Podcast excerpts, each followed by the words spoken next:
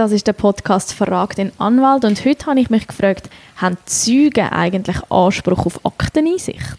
Nein, das haben wir schon mal das Thema gehabt. Also Untersuchungsfragen sind geheim und als Zeuge bist du eben nicht Partei und durch das hast du keine Akteneinsicht. Also selbst wenn du befragt wirst zu Protokoll, kommst du noch nicht eine Kopie von dem Protokoll über.